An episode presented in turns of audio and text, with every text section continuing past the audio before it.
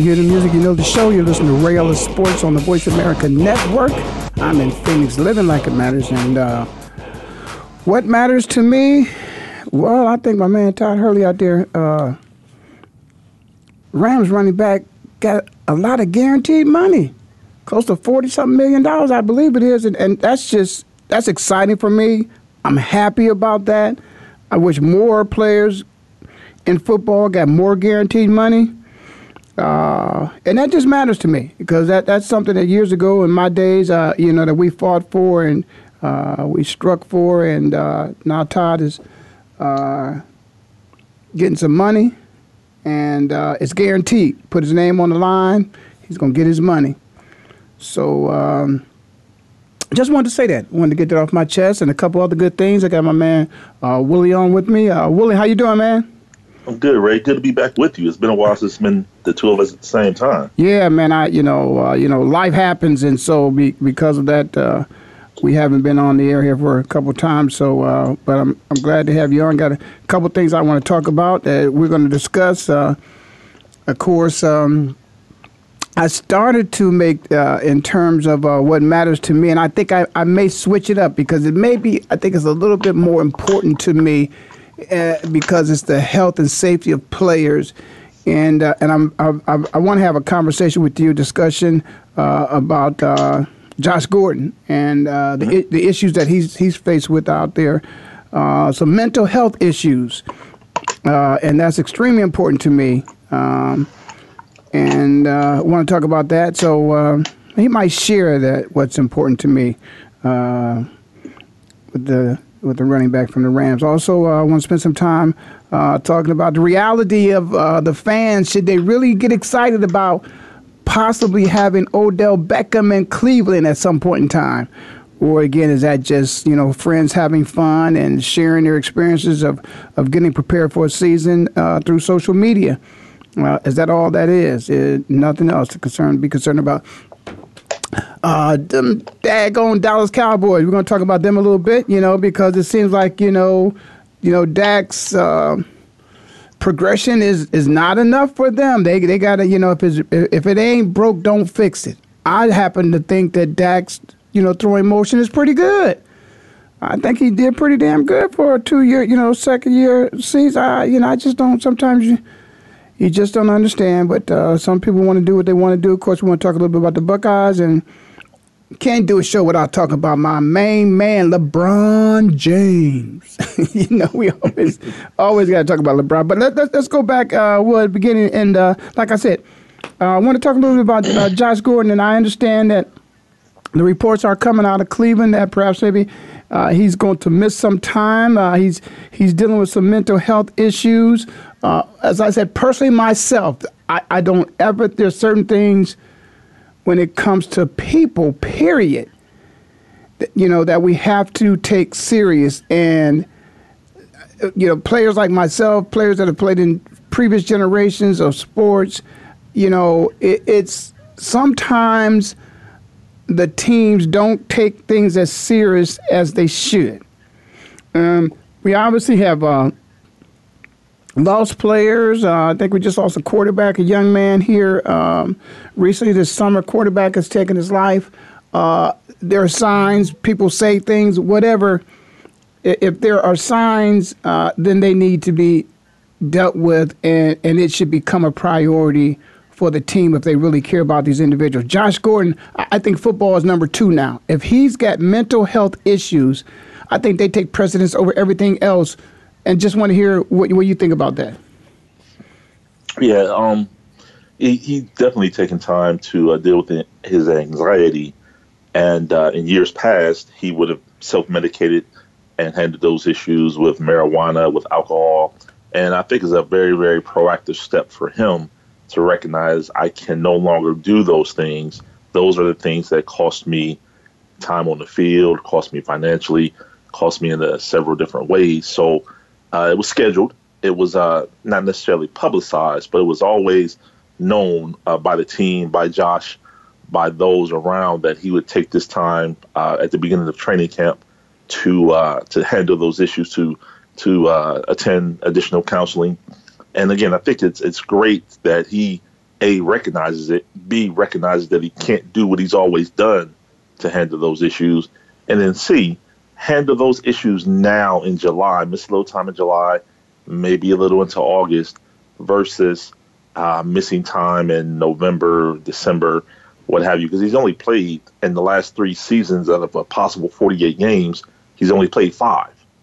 So I think it's an, again a, a, a tremendous uh, power move by him to to recognize and that he needs to take this time. You know, uh, and again, not knowing all the details of of the situation. Uh, but I understand there's some anxiety and some mental health issues. I, my personal, I'm not a doctor, but but I, I think those are two different issues. I think the anxiety and the mental health issues could be two different things. But I certainly believe that there are triggers that you know cause people to kind of spiral out of control, whatever issues they're they're dealing with. And I think in this case, the football season itself could be a trigger that could send him off into a, a, downward spiral because okay, okay, here's all of a sudden this you know it's this football season, it's all this pressure. I got to do all this, you know, all this performing, all these expectations, you know, and it could send him kind of spiraling out, out, out of control. And knowing that when the season comes, when it's time for him to go into training camp, he could have known what his habits had been in the past. And perhaps maybe that might be the reason why this was certainly scheduled. But I could certainly see, you know, any athlete who's ever, you know, participated in college or professional sports knows that there is a certain amount of anxiety that if, if you're a healthy human being that you experience when this time of year comes around. And so I, I, I applaud the, the Browns, uh, all of his doctors, if they are aware of the fact that, hey, th- this is a, a, time where we really need to keep an eye on him, do another assessment, uh, you know, check him out, uh, give him all the support that he needs. But, but it certainly, um, to me, you know, makes sense. Um, I'm just wondering from a, from the mental health perspective if they've identified what those issues are that he's suffering from, and if they uh, actually identified it medically, what the issue, what, what, what you know, when, when they say mental health, uh, have they, you know, given us uh, a diagnosis as to exactly what it is? Um, I haven't heard the, the term mental health, and, and I, I tried to stay away from that as well. One uh, particular reporter mentioned that yesterday, a very, very prominent reporter. I won't I won't mention him here, but once he mentioned mental health, it kind of spiraled. Oh, it's mental health, it's mental health, it's mental health. And I don't necessarily know enough about the situation to, to diagnose it or call it mental health issue. I do know that Josh in the past has mentioned his anxiety and how he would medicate with alcohol and, and marijuana in the past. So that that's why I, I use that term. But as far as mental health, you know, given the, the, the landscape of of the things right now. I don't I don't necessarily want to attach mental health issues to him uh, because I don't know. Right. I, know, I don't I don't know that that's been diagnosed or, or determined. Yeah, and and as I said, the uh, the anxiety that uh, that comes along with a, a NFL training camp, and uh, you know all of the attention, the media, uh, the expectations from the fans uh, particularly this year. I mean, uh, one thing about it, you know, there's a little excitement in, in, in Ohio in particular uh, because of the fact that not only Josh is, is coming back, but there's some other c- components that the team has added. Uh, and, and there's a little optimism around the state about what, what possibly could happen with the Browns. Am I right about that? Absolutely. Absolutely. Um, I mean, we've, we've talked about it in the past. Uh, the previous regime, uh, regime Sashi Brown, uh, and his staff uh, did not necessarily set the roster uh, with the expectation of winning. And now you have John Dorsey coming in, and he has pretty much uh, brought in a, a, brand new culture, and the players that he's brought in has have uh, done a, a, tremendous job in, in setting that culture of winning and high expectation. Uh, Jarvis Landry, uh, Tyrod Taylor, those type players that have come in, former Buckeye, uh, Carlos Hyde have come in and pretty much set a, set the tone of what the expectation is in Cleveland. It's no longer, you know, Cleveland's the doormat of the NFL. We're, we're going to come in and, and get a win because we're playing the Browns. Now it's like, look, you you in for a 60 minute battle every time you come to uh, First Energy Stadium or if the Cleveland Browns come to your stadium. So yeah, no, you know, really interesting about that is uh, I believe that it's it's an attitude, and, and, it's an attitude, and I think an attitude could be adopted when you get winners. You know, people who are accustomed to winning are not accustomed to losing. So you go into a game with a mindset that you're you're going to win as opposed to we might lose. And and I think uh, and I, I, think I've talked about it on the show with you before, Willie. Uh, it happened to me years ago. I had a friend uh, who was upset about somebody we drafted from uh, a university that didn't win very many games. It's like hell, he he doesn't know anything about winning. You know, so why would we want to bring somebody who's you know who's deeply ingrained into accepting losing as opposed to a winner? And I, I think that's one thing that the Browns have done is they've bought some winners. They've bought some people who have uh, some confidence in their abilities. Now, with that being said, I'm, I'm curious to hear from you about the quarterback situation. Is is that is that a competition? Are we in a quarterback competition at this time, or is it is it is it is it uh, Tyrod's job for sure, or or, or is there going to be a, a a competition? No, no, there's there's no competition from day one. Uh, Hue Jackson has put it out there that Tyrod's the starter. Tyrod's my guy for this year. Now he has one year left on his contract, so next year, you know, not going beyond this year, who knows? But certainly for the 2018 season, there's no quarterback competition. Uh, absent of any type of injury, uh, Tyrod Taylor will be um, the starter, and that goes back to that culture we talked about. He's he's setting the tone as well. He's a first guy in, last guy out quarterback. You know, he's the one organizing he and uh, Jarvis Landry organizing team events, organizing team outings away from the facility, getting guys comfortable with knowing each other away from the football field. So, uh, and that's what you expect from your quarterback, the leader of your of your team, in, in most respects. So, uh, no, I think you know, again, absent of an injury.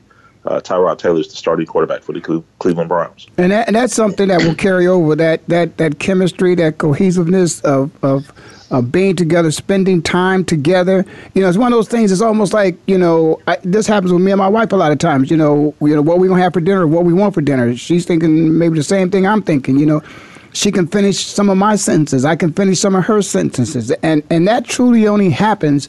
You know, you don't just walk up to a stranger and you know start a conversation, and you know you end up finishing their sentences. It's it's one of those things. It's a chemistry that develops over time, and it happens in sports.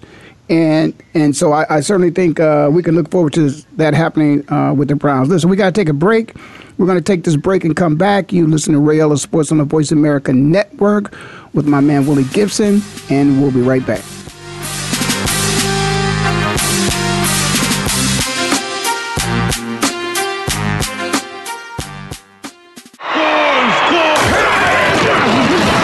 Your internet flagship station for sports. Voice America Sports. So Andy Serling packed his bags, left the city, and is enjoying his temporary digs in Saratoga. But that won't stop us from bringing you Playing to Win, the best online handicapping show for serious horse players. Catch Andy and his great lineup of guests every week throughout the month of August on location from the beautiful Saratoga Racecourse. He and his guests are some of the best in the biz. They bring you new insights to making money, and they tell it like it is. I'm 3 5 1 in this race, but the 3 is very much the one to beat. We're going to completely disagree on this race. I absolutely despise her, especially at 1 to 2. And it's anything but the same old horse racing show. This is a nine horse field, but really there are seven donkeys and two zebras. Playing to Win with Andy Serling, a show seriously committed to making more money at the game, but with a personality. This is a dunce cap horse for me. If this horse wins, next week I got the dunce cap on. YouBet.com's Playing to Win, presented by the Daily Racing Form. Look for it the day before big race days, mostly Fridays. Find a complete schedule in the Daily Racing Form or click on Playing to Win at YouBet.com. Are you ready for the latest sports news, the culture around the game, and unique insight? Then you need to make Kareem and the coach your destination each week. Host Kareem Rush played for the LA Lakers and has the inside track to personas in both professional and college sports. Co host Eric Newman is a former basketball coach and now a producer and filmmaker. Together, they cover sports and entertainment in a fast paced hour every Friday at 5 p.m. Eastern Time and 2 p.m. Pacific Time on the Voice America Sports Channel. Have you friended us on Facebook yet? Why not? Just go to facebook.com forward slash voice America or search for the keywords voice America. Once you are part of our Facebook network, you'll receive daily messages about what's happening with our shows, this week's featured guests, and new happenings of the Voice America Talk Radio Network. And you can add your voice to the always active discussions on our wall. Just go to facebook.com forward slash voice America or search for Voice America. Your internet flagship station for sports, Voice America Sports.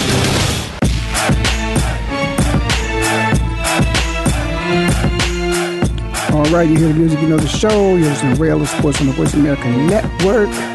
Uh, what matters to me is, of course, uh, Gurley got his money uh, out with the Rams, but uh, my man Josh Gordon, I'm a little concerned about him, and that certainly matters to me. And and off the air, uh, Willie and I were talking and having uh, a couple of you know side notes there, and you know Willie, we said something I, I kind of want to talk about a little bit on the air, and and that is the concern of Josh and the fact that uh, again, this is not something whereas you know he was supposed to go to training camp and uh, all of a sudden, instead of going to training camp, he's going to rehab. You know, we don't want people to think something like this.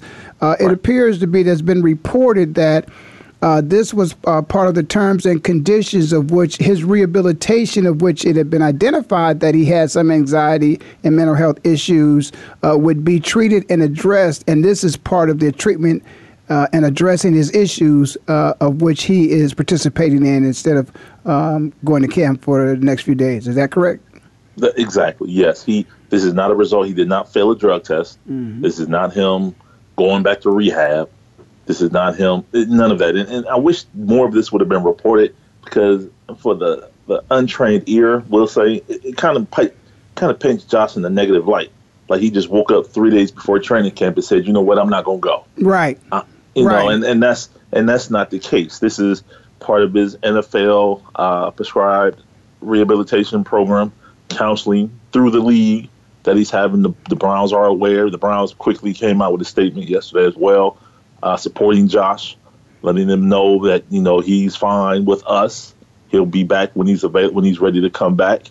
And uh, yeah, this is this is not a surprise. It was it's a surprise to us because we found out about it yesterday. But the, the team and Josh and his doctors and, and those around him have, have known this was this was the plan the entire time. Well, that, that's extremely important that that you said that too, because like we said, this is not something where he woke up and said, "Hey, I, I got to go to rehab." You know, um, you know, I'm, I had a relapse. It's, it's none of that kind of stuff, and, and we're not reporting it or discussing it like that.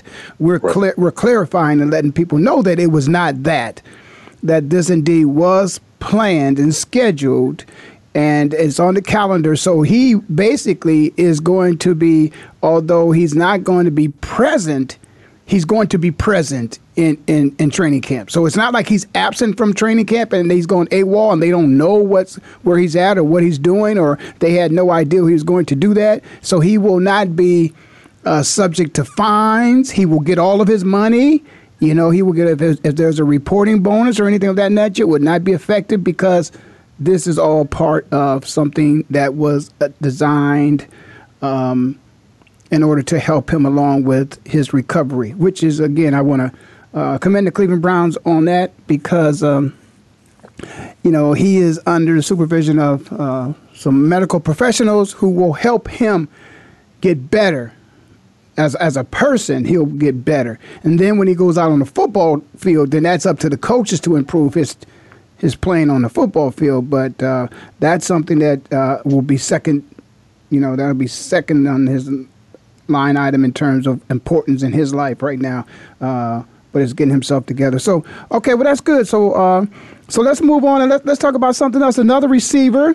Um, that for some reason not in the uh, you know well the reason he's not in the Cleveland Browns uniform is because he's a member of the New York Giants. But there's been some conversation about Odell Beckham and the Cleveland Browns. Now, uh, how, how much credibility do you give to any type of rhetoric there is about Odell Beckham possibly becoming a Cleveland Brown wide receiver because of the fact he's unhappy with his contract situation?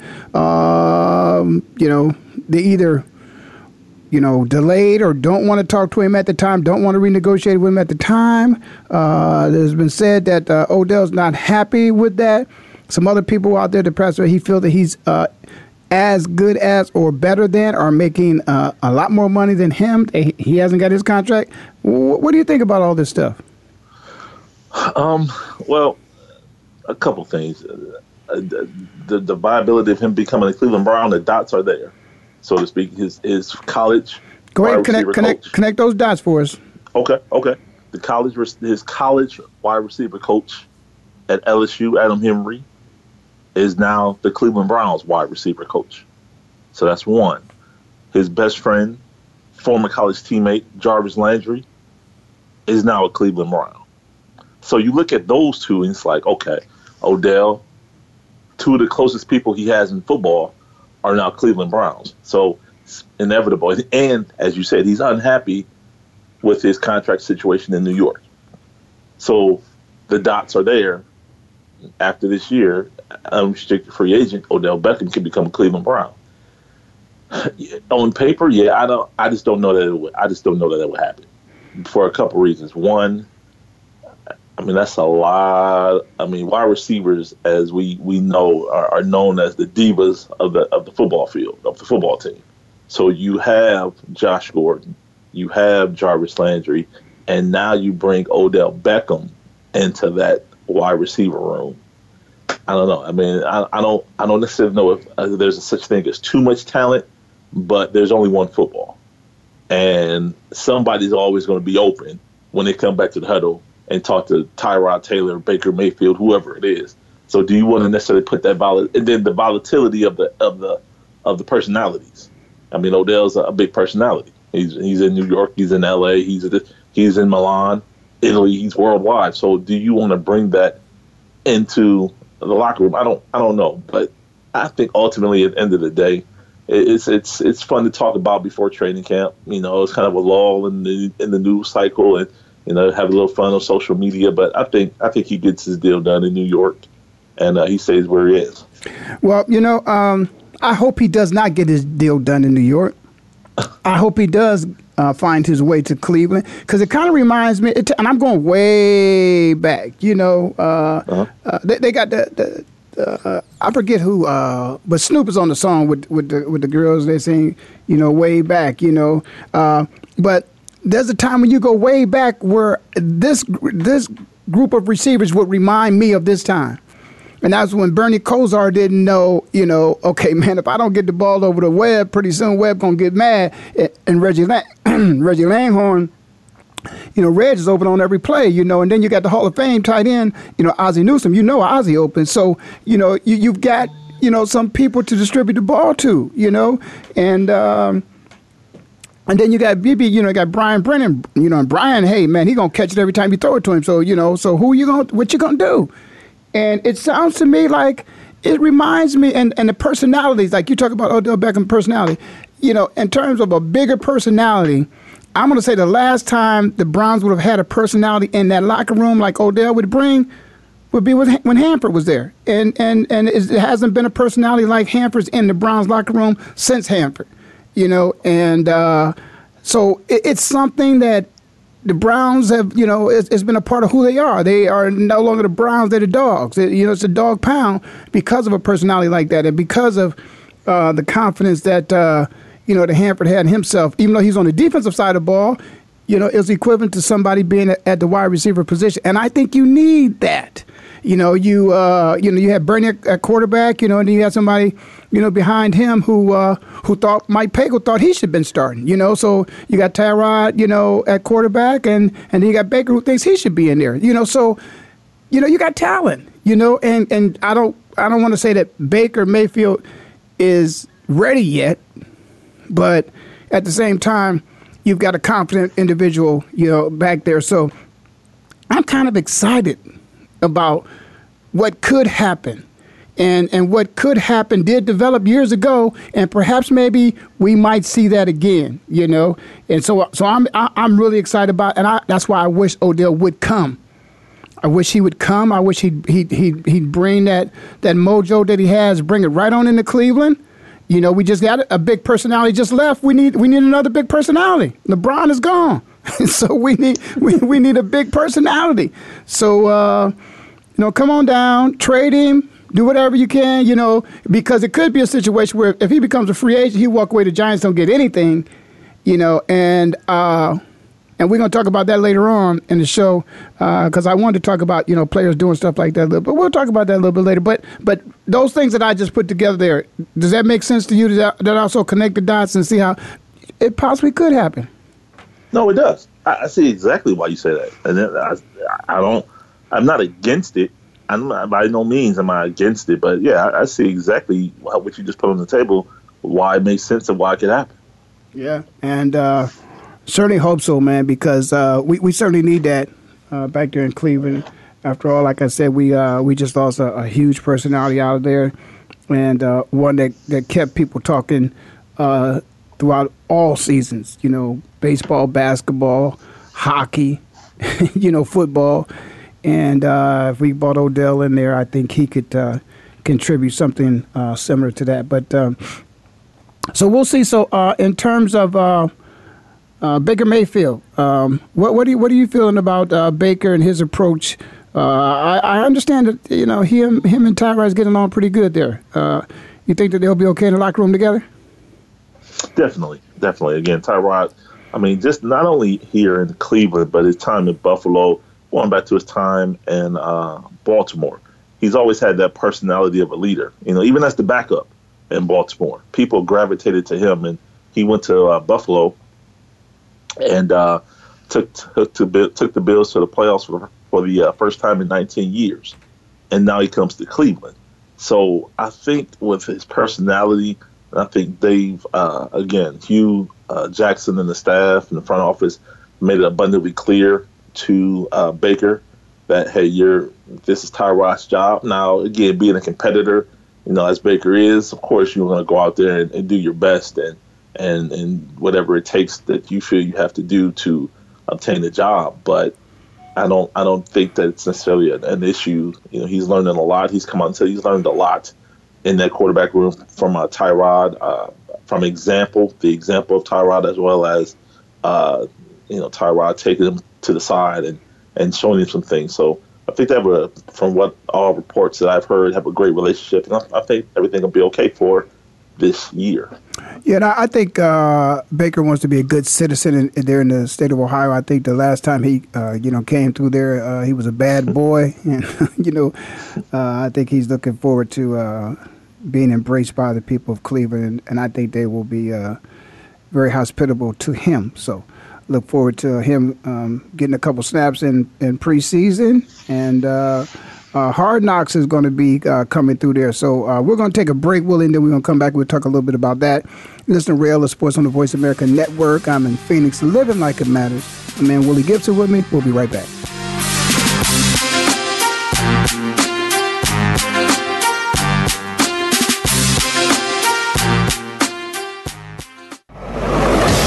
Internet flagship station for sports, Voice America Sports. So Andy Serling packed his bags, left the city, and is enjoying his temporary digs in Saratoga. But that won't stop us from bringing you Playing to Win, the best online handicapping show for serious horse players.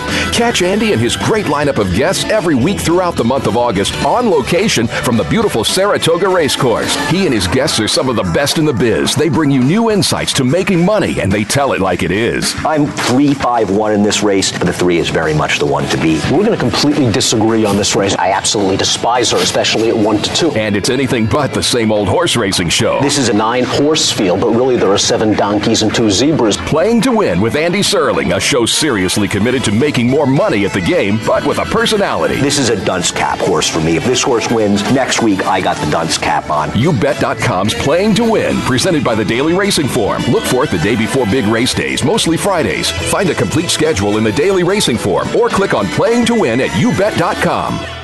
Do you love sports talk? Can't get enough sports talk? Have we got a show for you? It's about the NFL training camps, Super Bowl previews, a look at the new starting quarterbacks, and weekly key injuries. We'll take your calls and emails right on the air. Former Philadelphia Eagle James Loving is your host, and you never know who'll drop by for a co host spot or an interview on the spot. Tune in to Loving That Sports Talk with James Loving every Wednesday at noon Pacific Time, 3 p.m. Eastern Time on the Voice America Sports Channel. Your internet flagship station for sports. Voice America Sports.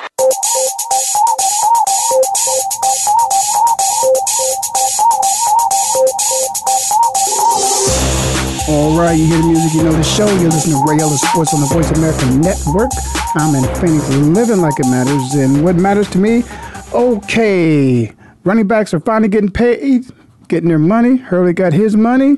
And um, also very much uh, concerned, what matters to me is that I'm very much concerned about Josh Gordon and his uh, mental health issues that he's dealing with. And, and I want to stress the mental health part.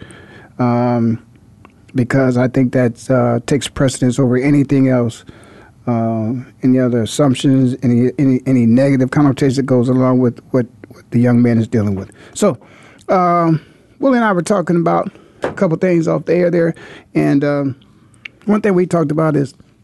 It's 1.13 for those of you out there listening, and that is not the time. I know the show comes on at 1 o'clock, but it's well past 1.13 the time. It's 113 degrees here in Phoenix, Arizona. But uh, I'm, I'm good. I'm good. I'm, I'm telling you, I'm walking outside. It's 113 and I'm not sweating. That's what they mean by a dry heat, okay? When you walk around, if you got a suit on and I'm in Philly or I'm in Cleveland or I'm in Canton and I got a suit on and it's 80 or 90 degrees, I'm sweating. Here, I'm assuming I'm perspiring, but because it's so hot, I'm assuming that's what happened is, you know, it just dries it up. But I can tell you, I ain't sweating. Don't let them see you sweat. So I'm not sweating it. The Browns aren't sweating it either. So, uh, well, let's get back, if you will, man, to a, a couple things talking about the Browns. Uh, one thing I will say has me a little bit concerned because of all this potential that we have there in Cleveland. Hard Knocks is coming to town. Hard Knocks has not been Hard Knocks has been hard on every team, just about uh, that they have spent time there with. Uh, what, what do you think about Hard Knocks coming to uh, to Cleveland? I see it as a positive. I mean, you know, like like we talked about earlier. I mean, they what all you hear in Ohio is the 0 and 16, 1 and 31. So we've talked about the culture change. We've talked about uh, the players that they have in there. So I think it's an opportunity for them to show on the national stage we're not the same old Browns. We are turning this thing around. So, and, and you're right. Hard Knocks has been hard on, on players and teams in the past, but I think for for Cleveland, for the Browns, I think it's a new beginning. I think it gives the team. Uh, we we've talked about Baker Mayfield and, and those guys, but Myles Garrett, last year's number one overall pick. A lot of people don't even realize the number one overall pick of last year's draft is Myles Garrett, and he plays for the Cleveland Browns. So I think that gives them players like that an opportunity to be showcased and, and to be featured and think it's a positive. Well, I'm just gonna say this, and I'm I'm I'm down with my man Myles Garrett, but I, I am sorry to say that. Hard knocks should not be the reason why we know you. We, we need a little bit more that we should know that you were the number one pick and you're in Cleveland. And, and so we, we, you know, so we asking everybody to turn it up a little bit this time because in reality, Hard Knocks is coming, and you're right. This gives them a chance to shed any type of negativity that goes along with hard knocks showing up. And I'm also to give I'm to give the National Football League a little credit here, only because I, I'm not to say they jumped on board or that they believe or they think that Cleveland is, you know, going to turn it around. It just so happened, I think it was already in the plans that the Browns was going to be the team of which uh, Hard Knocks would, would, would be on campus. It just so happened that the team went 0 and 16. That, that had nothing to do with it. They, they didn't change it because you know they could they could have changed it. But I think that now they do see the potential with the Browns. There is some excitement in Cleveland, and I think they want to roll with it because certainly that's their product. They, they still are one of 32 teams, and they still collectively make decisions. And that is a product whereas very easily they could have gone into the Browns and said, or, or to the league and said, hey, we need something better. You know, you know, a 0 16 team. Come on, really? Is this is what you want us to use? Do you really want us to do this? But but I, I believe that they believe in the Browns. I think they believe in the potential. And now it is really up to the fellas. So that's that's a, an additional motivator for the fellas. I would think that with hard knocks coming in, that the fellas want to turn it up a little bit. I, I would think this is an added incentive for them to play better football from the beginning and to start it off from the beginning and get it right from the beginning. Because that's what you got to do. You got to get it right from the beginning. You know, preseason does count. All those people out there that think that preseason does not count, that's a myth. If you ain't functioning and it, and it ain't clicking on all cylinders in the preseason, you can't just turn it on in the regular season. No, you, it, it's, it's practice.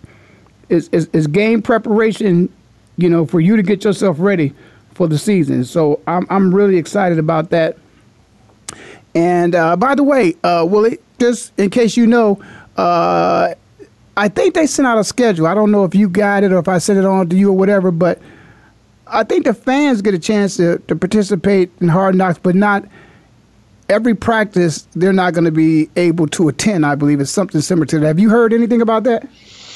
I did see uh, earlier today a, a schedule of, of training training camp practices, but I didn't hear anything associated with Hard Knocks and, and the fans. No. uh Yeah, it's uh, yeah. Well, I'm I'm sure they probably you know the fans are going to show up anyway. The fact that Hard Knocks is going to be there, there will probably be some fans who ordinarily probably would not attend who may want to attend.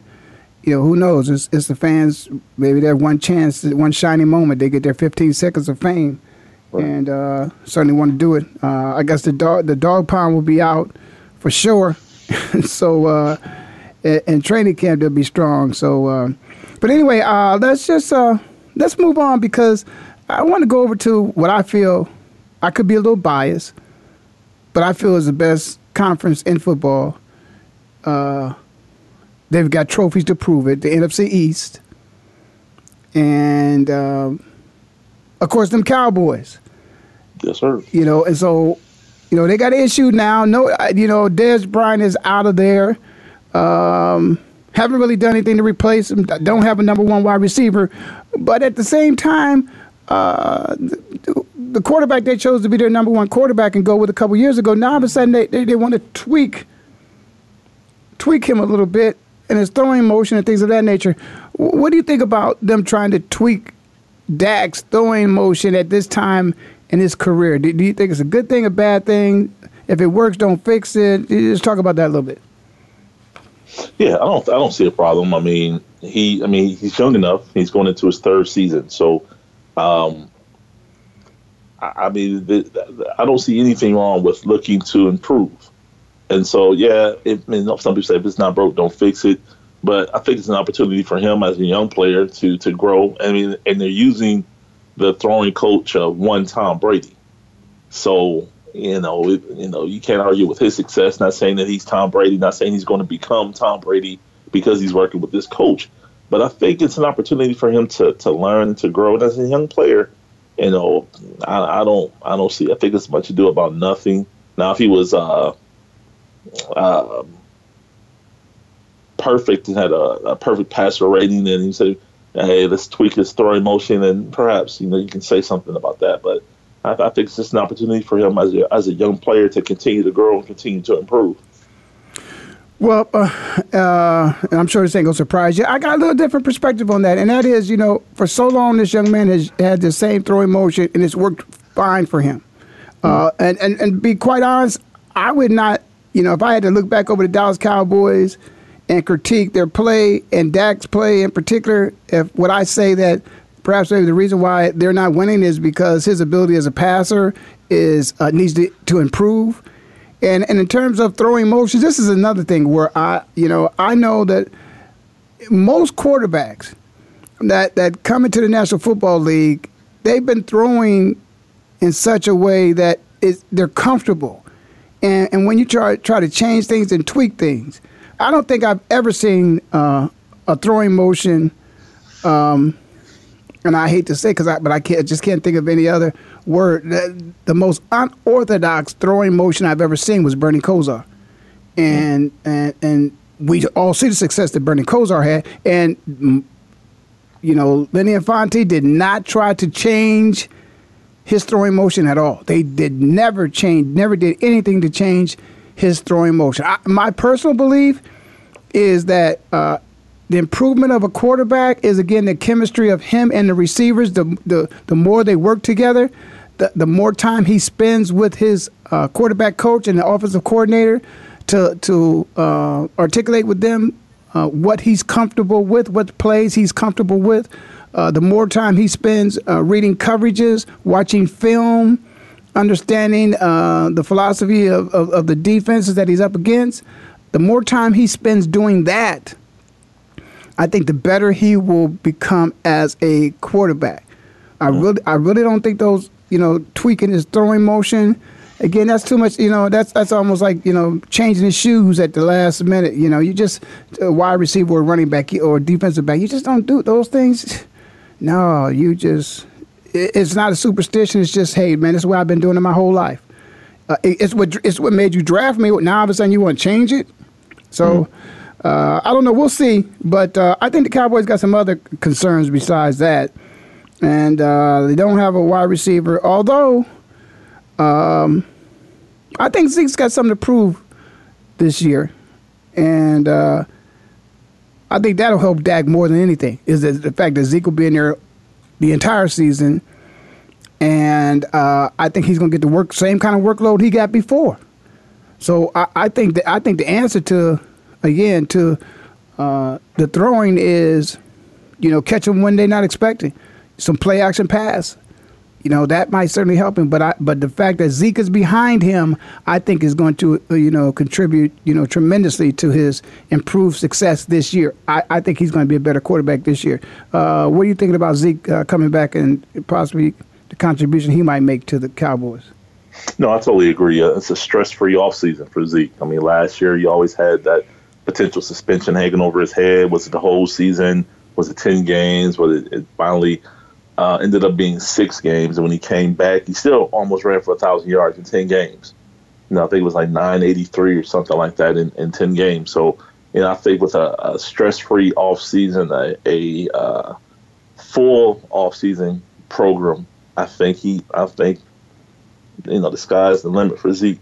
And like you said, with a, a full time Zeke, back there. It's going to do nothing but uh, help that or uh, Dak Prescott. I almost said Dez Bryant, but Dak Prescott and his uh, maturation as a quarterback. I like that. All right, we'll take a break on that one. You listen to Ray Ellis Sports on the Voice America Network. I'm in Phoenix, living like it matters. Myself and Willie Gibson will be back after these messages.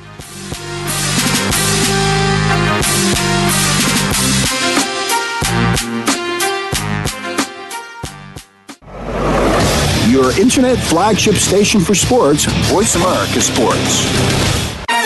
So Andy Serling packed his bags, left the city, and is enjoying his temporary digs in Saratoga. But that won't stop us from bringing you Playing to Win, the best online handicapping show for serious horse players.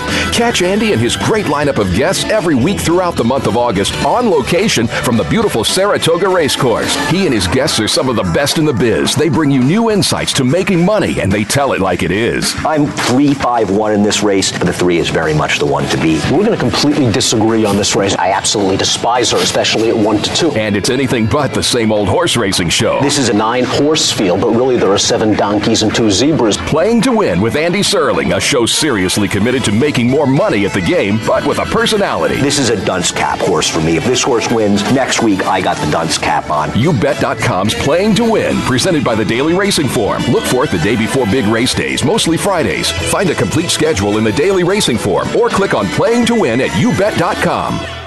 Think you've seen everything there is to see in online television? Let us surprise you. Visit VoiceAmerica.tv today for sports, health, business, and more on demand 24 7. Your internet flagship station for sports, Voice America Sports.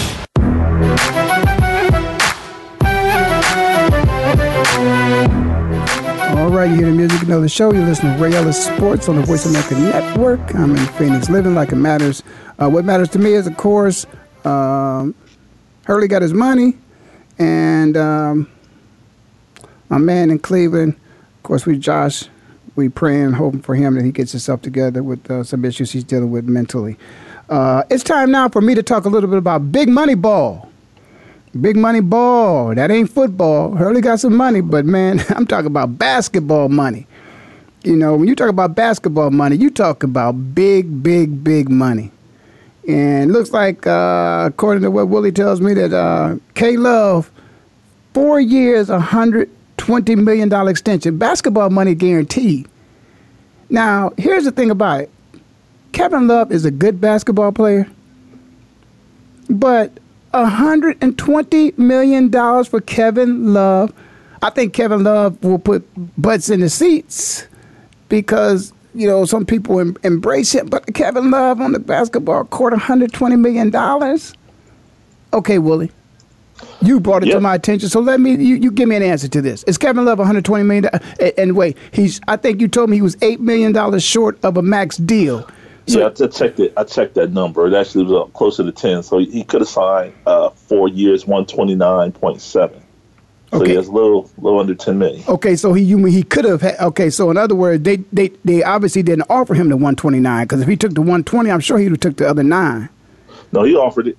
They offered it, and he didn't take it. What he said, I'm not worth the other nine. no, no, that's not what happened. Okay, all right. He, so so th- let's talk to me about the one twenty period and Kevin yep. Love. Yep. You the you the GM for the Cleveland Cavaliers. Yep. You got 120 million dollars to spend. Yep. You spending it on Kevin Love? Yep. Okay, you tell me why. Why not? Here's why I'm gonna do it. All right, people. I've been talking to people in Cleveland all day about this. Number one, Kevin Love's already under a contract. Uh, I think he signed five years, one ten. So he's already making this year uh, 24 1, 24.1 million. So that's one. Two, people, let's let's go back five years. And I'm not saying, and, and I know I'm setting myself up because he's not the player he was five years ago. I know, I know that. But people get caught up in this Kevin Love in Cleveland. Kevin Love, even as the third option, when you had Kyrie, when you had LeBron, was giving you 19 and 10, 20 and 10 on a nightly basis as the third option. So if you're giving me 20 and 10 as the third option, I saw I, I brought you here for what you did in Minnesota. Absolutely, that's a thirty million dollar a year player. In this today's NBA, as a third option, you give me 19 and 10 as the number one option because, of course, he's the number one option now in Cleveland. Absolutely, you give that man that four year, 120 million dollar extension. Okay, so right now, this is not what you know. This is what have you done for me lately. So right now, mm-hmm. Kevin Love is the number one option, and that's all. And that's all. That's all you got. So Kevin Love is you going from LeBron James and Kyrie Irving to now.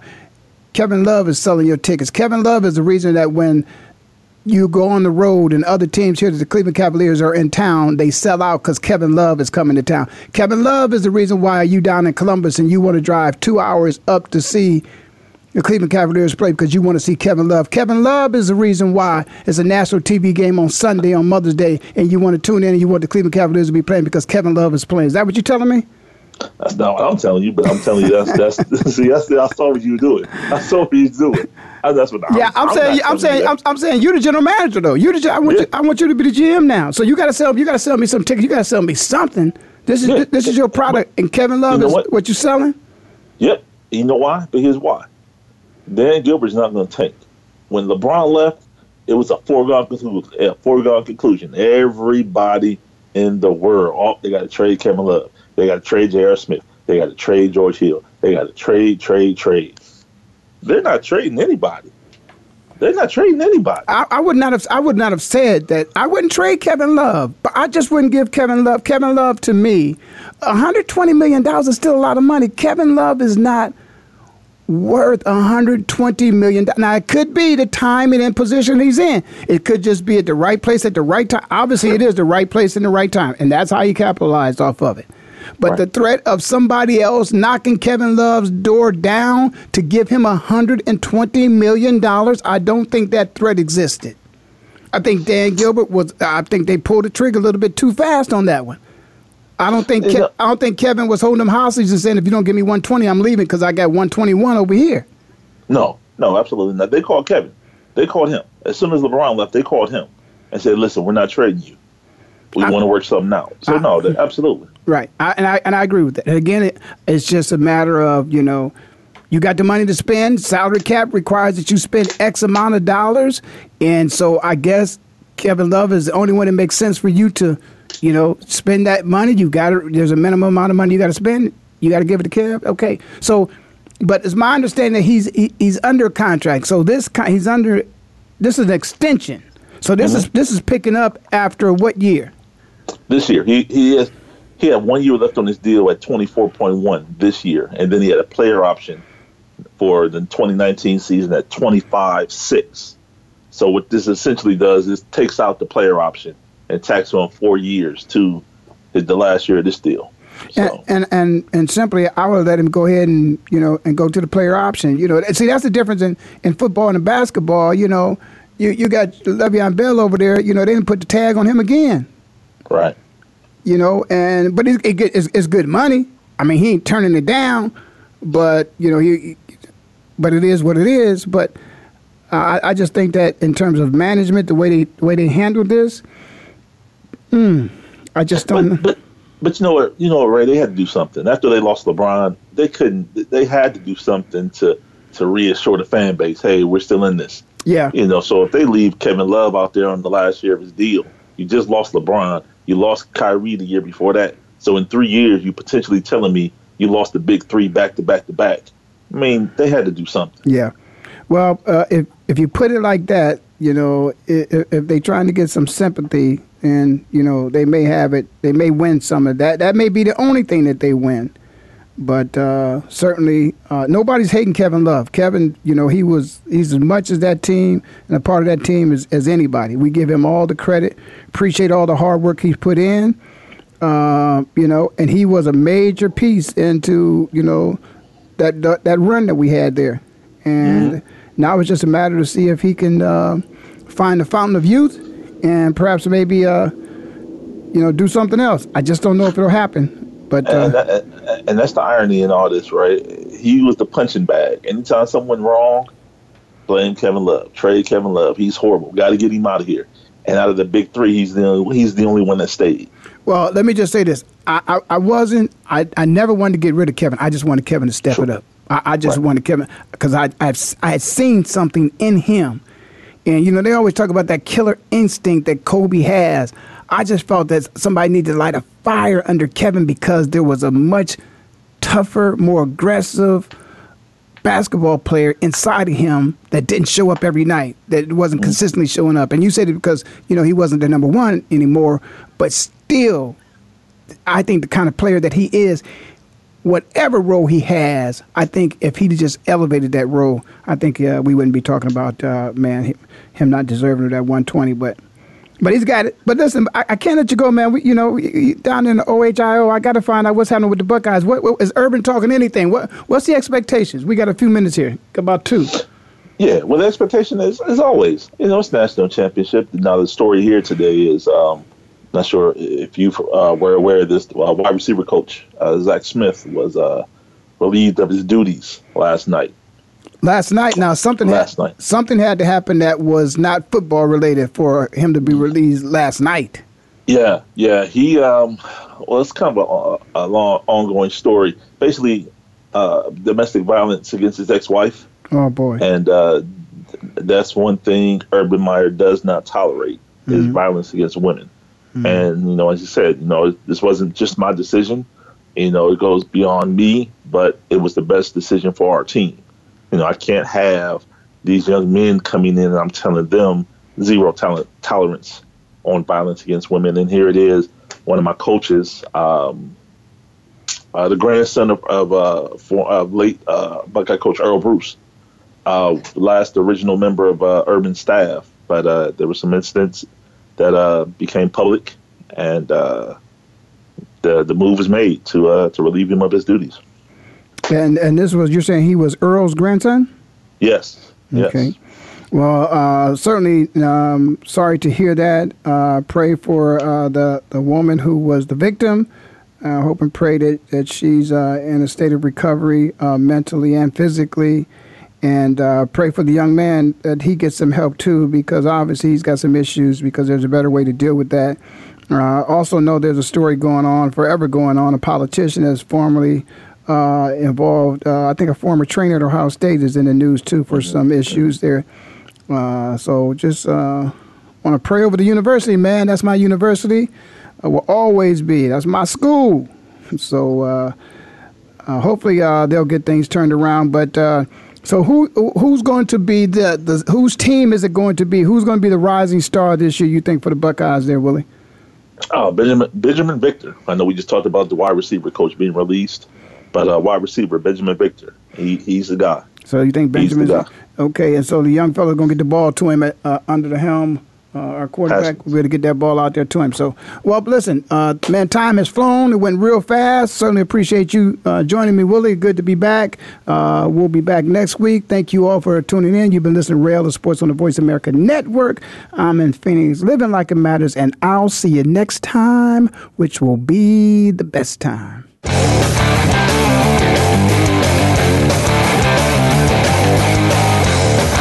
You for spending this hour with Ray Ellis Sports. We hope that you've enjoyed today's conversation. For more information and to write Ray, visit rayellisports.com. That's rayellisports.com. Be sure to join us again next Tuesday at 1 p.m. Pacific Time, 4 p.m. Eastern, right here on the Voice America Sports Channel.